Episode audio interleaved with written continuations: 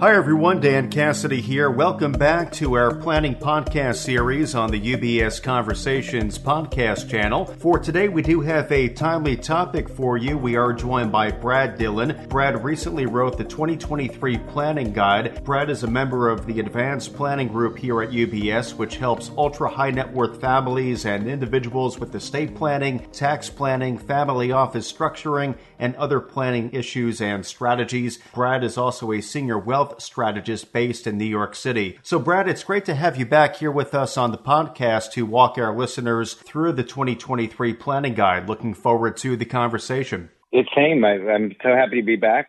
Absolutely. So, Brad, maybe as a good starting point, I know there's a lot within the guide. So, can you begin by providing our listeners, our clients, with a bit of an overview of what exactly is in this year's guide? Yeah, absolutely. It's a great place to start. So every year, our, our group, the Advanced Planning Group here at UBS, which is just a bunch of tax lawyers for the most part, we put together a guide, uh, which is just kind of be supposed to be a one-stop shop of uh, really a place to summarize some of the key aspects of the tax laws that mainly really affect ultra high net worth individuals and their families. And it's really organized into three different sections. So there's income tax planning, retirement planning, and estate planning. So there's three big sections there. So if you're wondering, hey, I got some options and I don't know how they're going to be taxed, well, we have, you know, you can go to our guide and we have conversations about that in the income tax section. Or hey, should I convert my, you know, uh, IRA to a Roth IRA? What are the considerations?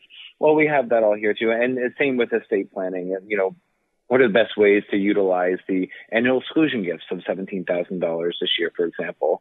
So it's kind of a one-stop shop to kind of uh, an overview, an overlay of the land, if you will, of all the things that we think are, are really out there that can affect our, our clients and, and their families. Brad, the guide is definitely an excellent resource for clients and advisors alike. And I know that you author these guides on an annual basis. Is there anything, Brad, from this year's guide in particular that stood out to you or that you found surprising that you think our clients should be aware of? That's such a great question. I, you know, last year, I think we had this conversation last year and there wasn't a big surprise. There were no surprises in the guide, and and it, that was the surprising part of it actually, because the year before that in 2021 we had had all the, you know, the prospect of potential tax legislation sort of hanging over our heads for most of the year. There were you know potential changes on the horizon of capital gain taxes, income tax rates, estate taxes, and you know all all the things that our guide touches there were pretty much proposed changes to that in 2021, but of course, ne- none of those ever came to be um, to be executed on or, or passed with any bills in Congress, and so there weren't any big surprises. But of course, in 2022, the sort of year, the, the word of the year in 2022 was inflation, and you know, having peaked at just above nine percent in the middle of last year, it was a real drag on the markets, on consumers' cost of living, on mortgage rates. We all know. But it wasn't all bad news, and that's kind of the surprise of this year's guide. The peak really occurred of inflation occurred just before the Internal Revenue Service and the Treasury Department used the Consumer Price Index's inflation rate to calculate various adjustments throughout the Internal Revenue Code for tax year 2023, so this year.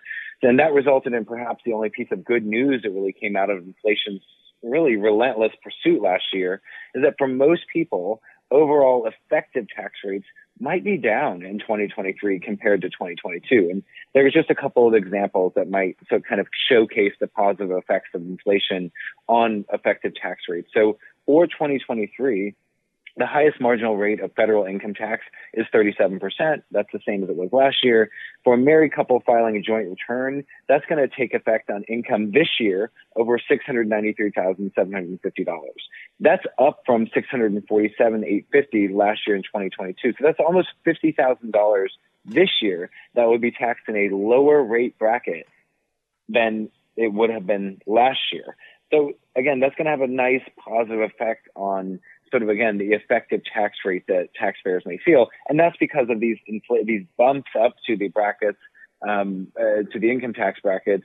Uh, these bumps up because of inflation. We're gonna there's to be a nice sort of tailwind to that.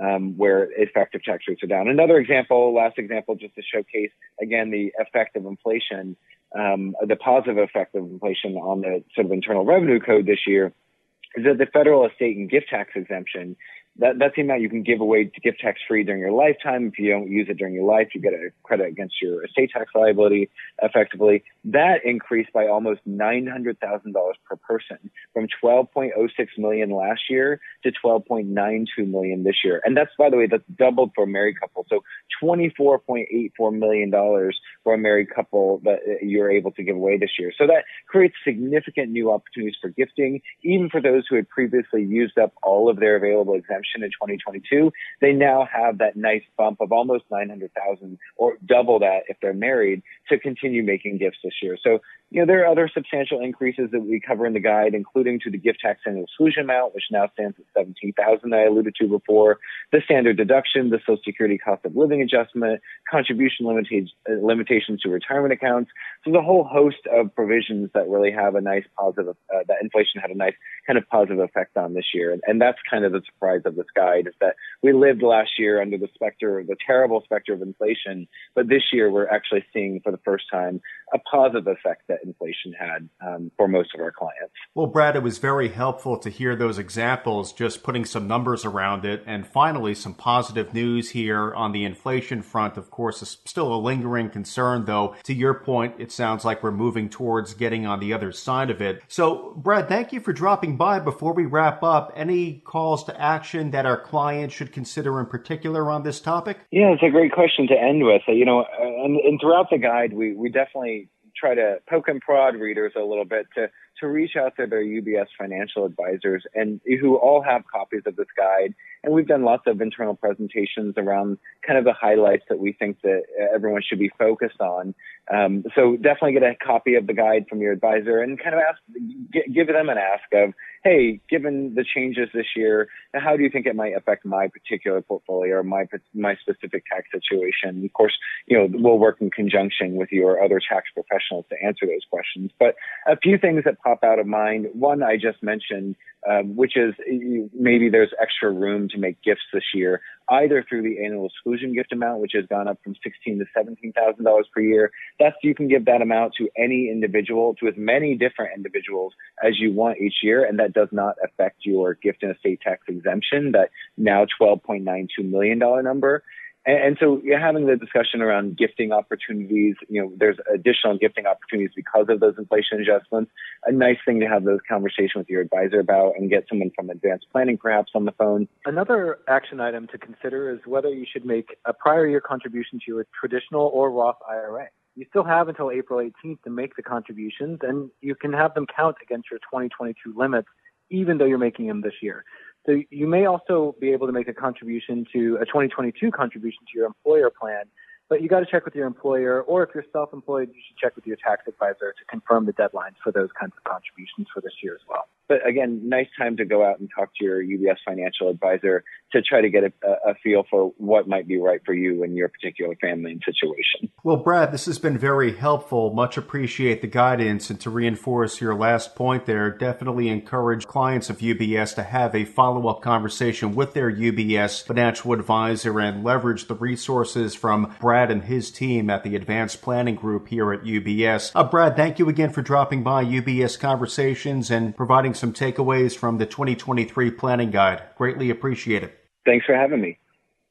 Neither UBS Financial Services Inc. nor any of its employees provide tax or legal advice. You should consult with your personal tax or legal advisor regarding your personal circumstances. As a firm providing wealth management services to clients, UBS Financial Services Inc. offers investment advisory services in its capacity as an SEC registered investment advisor and brokerage services in its capacity as an SEC registered broker dealer. Investment advisory services and brokerage services are separate and distinct differ in material ways, and are governed by different laws and separate arrangements. It is important that you understand the ways in which we conduct business and that you carefully read the agreements and disclosures that we provide to you about the products or services we offer. For more information, please review Client Relationship Summary provided at ubs.com forward slash relationship summary or ask your UBS financial advisor for a copy.